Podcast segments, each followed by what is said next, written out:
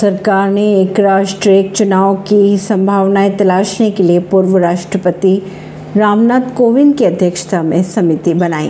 पहले खबरें ये आ रही थी कि संसद के विशेष सत्र में एक राष्ट्र, एक चुनाव बिल पेश किया जा सकता है। गौरतलब बात यह है कि पीएम मोदी लोकसभा, विधानसभा चुनाव के साथ कराने पर ज़ोर दे रहे हैं। खबरों की अगर माने तो ये कहा जा रहा है कि एक देश, एक चुनाव पर सरकार बिल ला सकती है। एक देश, एक चुनाव कमेटी गठन को लेकर कांग्रेस नेता अधीर रंजन चौधरी ने निशाना साधा है।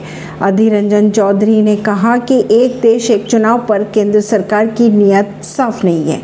अभी इसकी ज़रूरत ही नहीं है। पहले बेरोजगारी और महँगाई का हल निकलना चाहिए। परवीन सिंह, नई दिल्ली से।